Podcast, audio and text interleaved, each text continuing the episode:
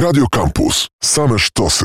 Przy mikrofonie Marcin Uniewski, a moim i waszym gościem jest e, pan Marcin Krzyżanowski, były dyplomata, wykładowca akademicki na Uniwersytecie Jagiellońskim oraz ekspert do spraw Bliskiego Wschodu. Witam serdecznie panie Marcinie. Dzień dobry panu, dzień dobry państwu.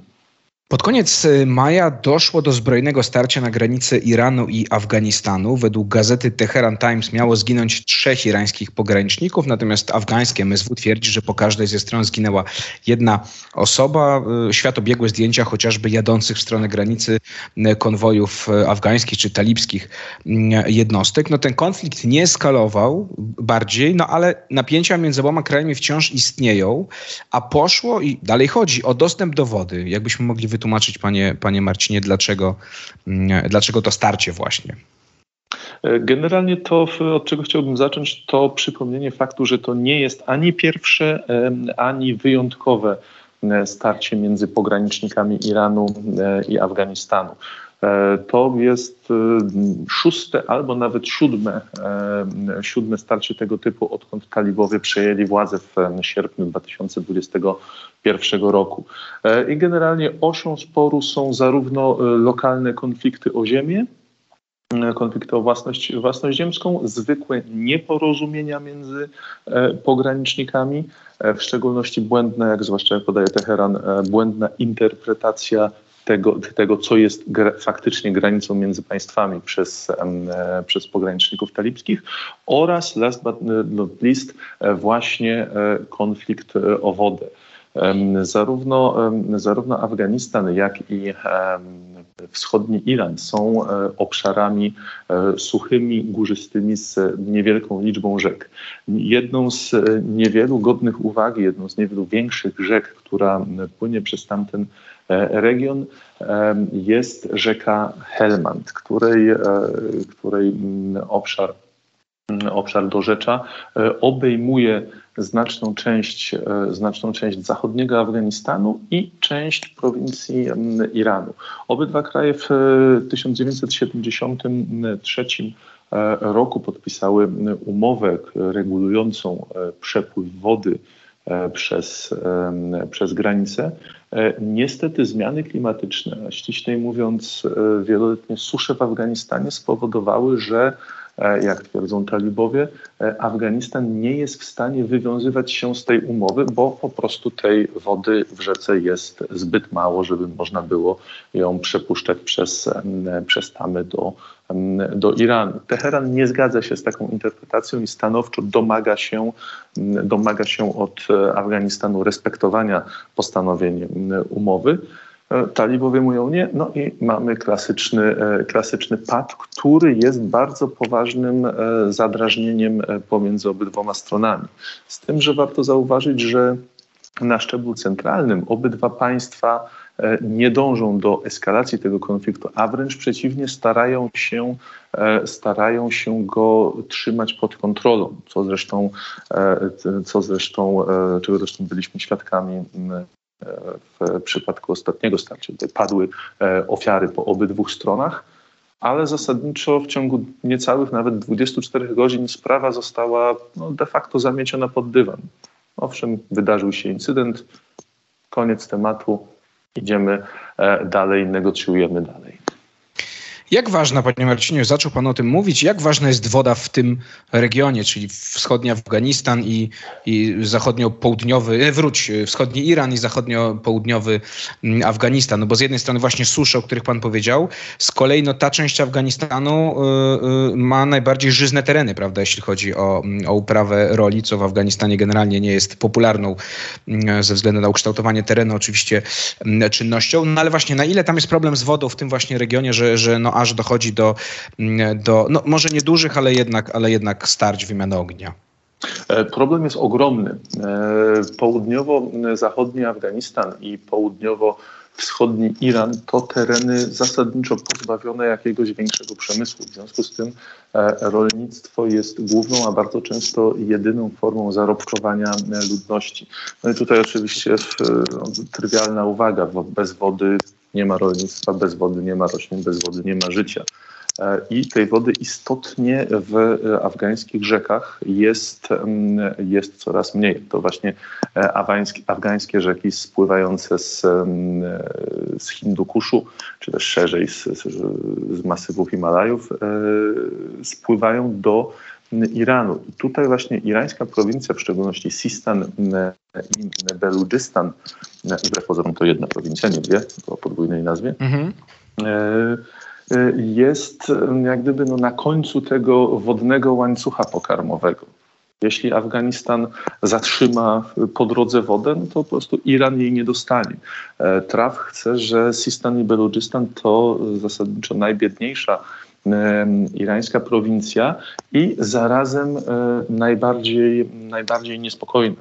Mieszkający tam e, Beludżowie, wyznający zresztą sunnicką wersję islamu, brali bardzo aktywny udział we wszelkich protestach antyrządowych w ostatnim dwudziestoleciu. Bardzo poważnym problemem jest tam spowodowana przede wszystkim biedą przestępczość, zwłaszcza, zwłaszcza poważnym problemem jest działalność nielegalnych grup zbrojnych powiązanych z przemytem. Stąd też dla Iranu e, kwestia e, wody jest, e, jest kluczowa. Brak, braki wody po prostu podkopują tą i tak bardzo chwiejną równowagę ekonomiczną Sistanu i Beludżystanu, który jest bardzo, jak wspomniałem, turbulentnym, niespokojnym obszarem. I no, niskie zbiory spowodowane niedoborami wody powodują niedobór żywności i wzrost jej cen na lokalnym rynku, co w warunkach, w warunkach biedy powoduje, że, e, że, że, że sytuacja robi się jeszcze bardziej, jeszcze bardziej niespokojna. Stąd też bardzo duża waga, jaką e, Irańczycy przywiązują do, e, do umowy o podziale, podziale wód. No, kwestie, tak jak pan powiedział, teoretycznie y, ma regulować ustawa jeszcze z 1973 y, roku. Co ta ustawa, y, umowa zakłada? Oczywiście no, nie wchodźmy w super szczegóły, no ale chodzi właśnie o, o tamy, które, które Afganistan zbudował i chce budować jeszcze, jeszcze dalej. No i o właśnie o, o poziom wody, o dostęp tej wody dla Iranu. Y, umowa ta zakładała, krótko, e, krótko mówiąc, podział wód. Około 3, około 3 czwarte wód rzeki, w szczególności rzek afgańskich, w szczególności rzeki e, Helmand, miało zostawać w Afganistanie, natomiast e, reszta miała płynąć do Iranu. Umowa określała, określała minimalne limity przepływów wody, ale no, niestety jest, e, wygląda, wygląda na to, że jest niemożliwa do e, utrzymania z powodu suszy oraz właśnie e, polityki wodnej prowadzonej przez obecny rząd Afganistanu, przez rząd talibów, który bardzo mocno forsuje forsuje rolnic, rozwój afgańskiego rolnictwa powstrzymania, powstrzymania wzrostu cen żywności. I jedną z tych, jedną z, jednym z założeń tej polityki jest walka z mm, uprawami opiu w Afganistanie na rzecz upraw pszenicy, która wymaga e, nieco więcej uwagi i nieco więcej wody niż rzeczone opium, co jest dodatkowym e, komplikatorem w całej sytuacji. Czy możemy być, panie Marcinie, w takim razie świadkami, no bo skoro powiedział pan, że to, to ostatnie pod koniec maja było już szóstym, to czy my możemy się spodziewać kolejnych takich starć, szóstym od czasu, kiedy mm, talibowie przyjęli mm, władzę, to czy możemy się spodziewać właśnie kolejnych takich starć, a może nawet większych eskalacji, chociaż mówił pan, że obu, obu stronom na tym nie zależy, no ale właśnie, kiedy Iran jeszcze mocniej dotknie na przykład susza, no globalne ocieplenie postępuje, mm, e, często właśnie niestety te kraje najbiedniejsze y, najbardziej to odczuwają. E, więc lepiej pewnie nie będzie. No właśnie, pytanie, czy to może jeszcze bardziej wybuchnąć? Czy możemy o tej sytuacji jeszcze usłyszeć nieraz? E, zdecydowanie tak. Spodziewam się, że, że w, jeszcze w tym roku w, usłyszymy o tego typu starciach, być może również zakończonych ofiarami, ale póki co sądzę, że one będą kończyły się tak jak dotychczas, czyli po prostu mniej niż 24 e, godziny zamętu, a później wspólny komunikat, że właściwie doszło do nieporozumienia i nie ma, e, nie ma tematu Natomiast problem wody e, nie zniknie.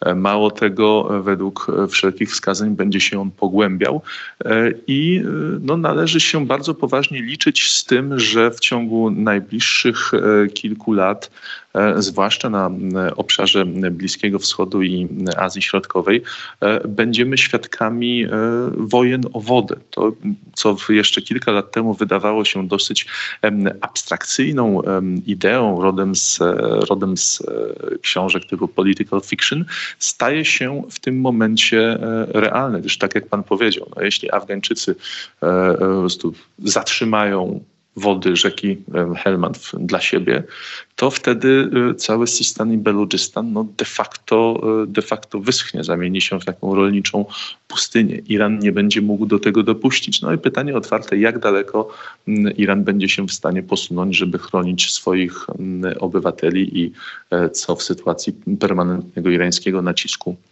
zrobią talibowie.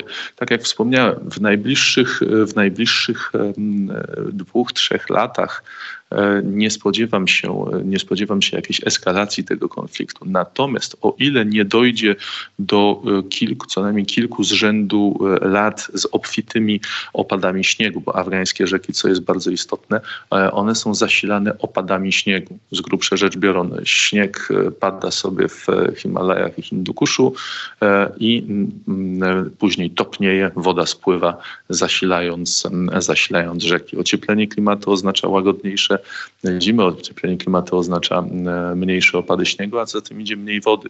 Więc kilka bardzo śnieżnych zim e, z rzędu e, plus opady deszczu w Nuristanie mogłyby odwrócić przynajmniej tymczasowo ten trend. No ale to już jest, to już jest bardzo złożona kwestia nie tylko, nie tylko pogody, jak i w dłuższej perspektywie klimatu.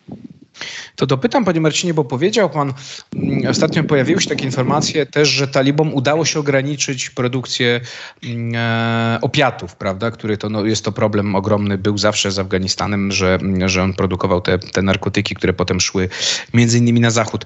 Rozumiem, że kiedyby susza postąpiła, to nie tylko problem konfliktu z Iranem narośnie, ale też no właśnie znowu może wrócić uprawa mm, roślin, yy, yy, które są łatwiejsze, no jak mak na przykład, które są po prostu łatwiejsze do uprawy niż pszenica.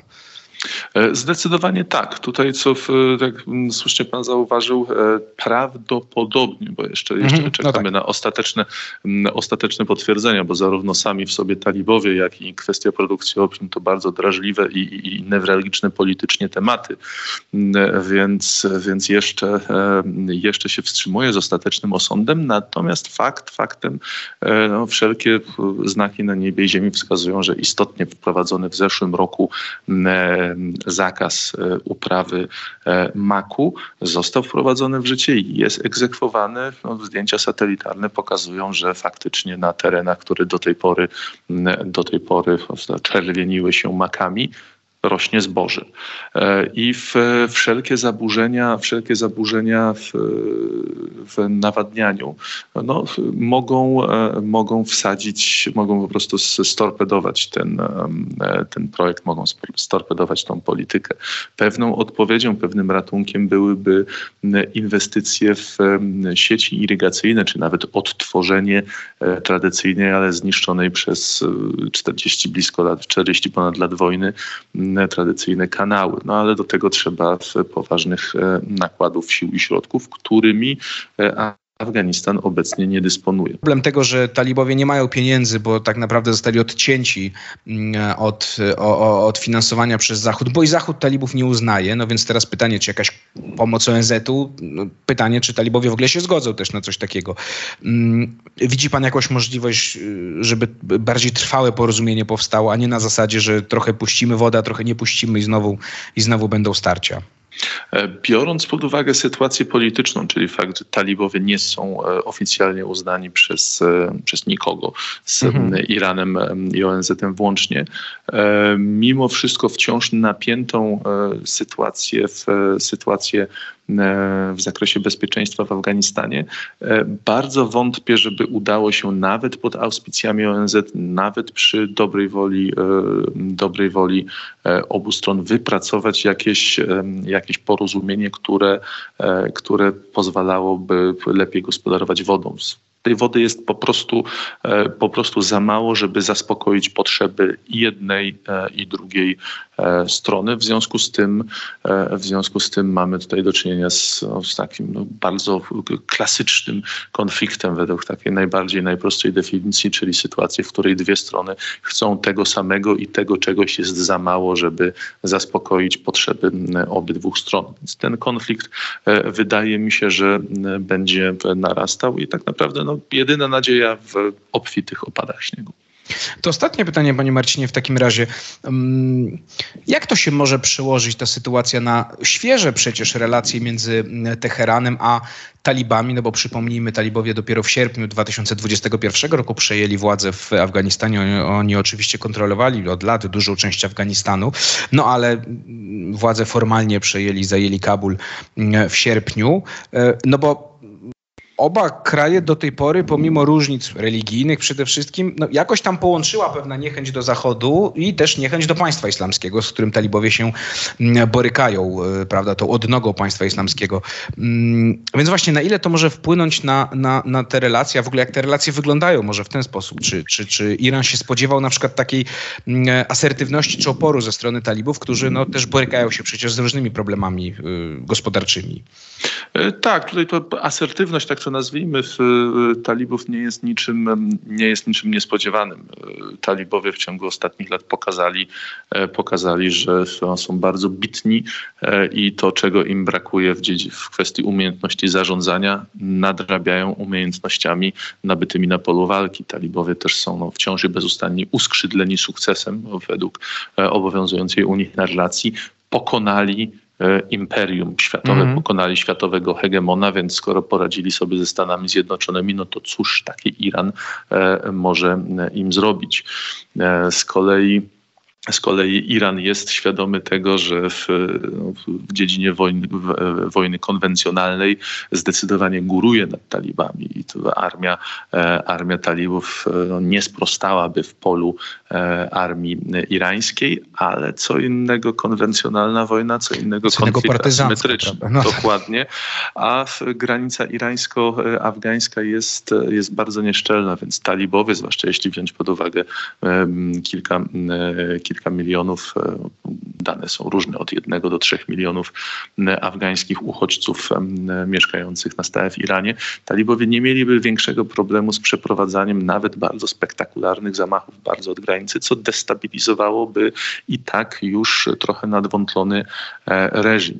W związku z tym obecnie w, zarówno Iranowi, jak i talibom nie zależy na eskalacji i tak naprawdę wyjąwszy kwestię podziału wód, wyjąwszy kwestię tych sporów granicznych e, o wodę, e, tak naprawdę e, nie ma większych zadrażnień we wzajemnych relacjach, które są no, może nieserdeczne, ale dobre. Zresztą sam fakt, że pomimo tych incydentów, E, bardzo szybko sprawę załatwiano i nie dochodziło mhm. do eskalacji, dowodzi tego, że po pierwsze relacje są na, ty, na tyle dobre, żeby w, e, mieć ustanowione bardzo sprawne kanały komunikacji, a po drugie, że no, dyplomacja jednej i drugiej strony działa na tyle sprawnie i, jest, i relacje są na tyle dobre, żeby jakby nie było tak no, poważną sprawę, gdzie tu padły w końcu ofiary śmiertelne, no, załatwić no, natychmiast niemalże. Bo tak jak mówię, od momentu, kiedy padły strzały, pierwsze strzały, do momentu, kiedy e, wydano oświadczenia, że nic się nie stało i zaszło nieporozumienie, minęło mniej niż 24 godziny.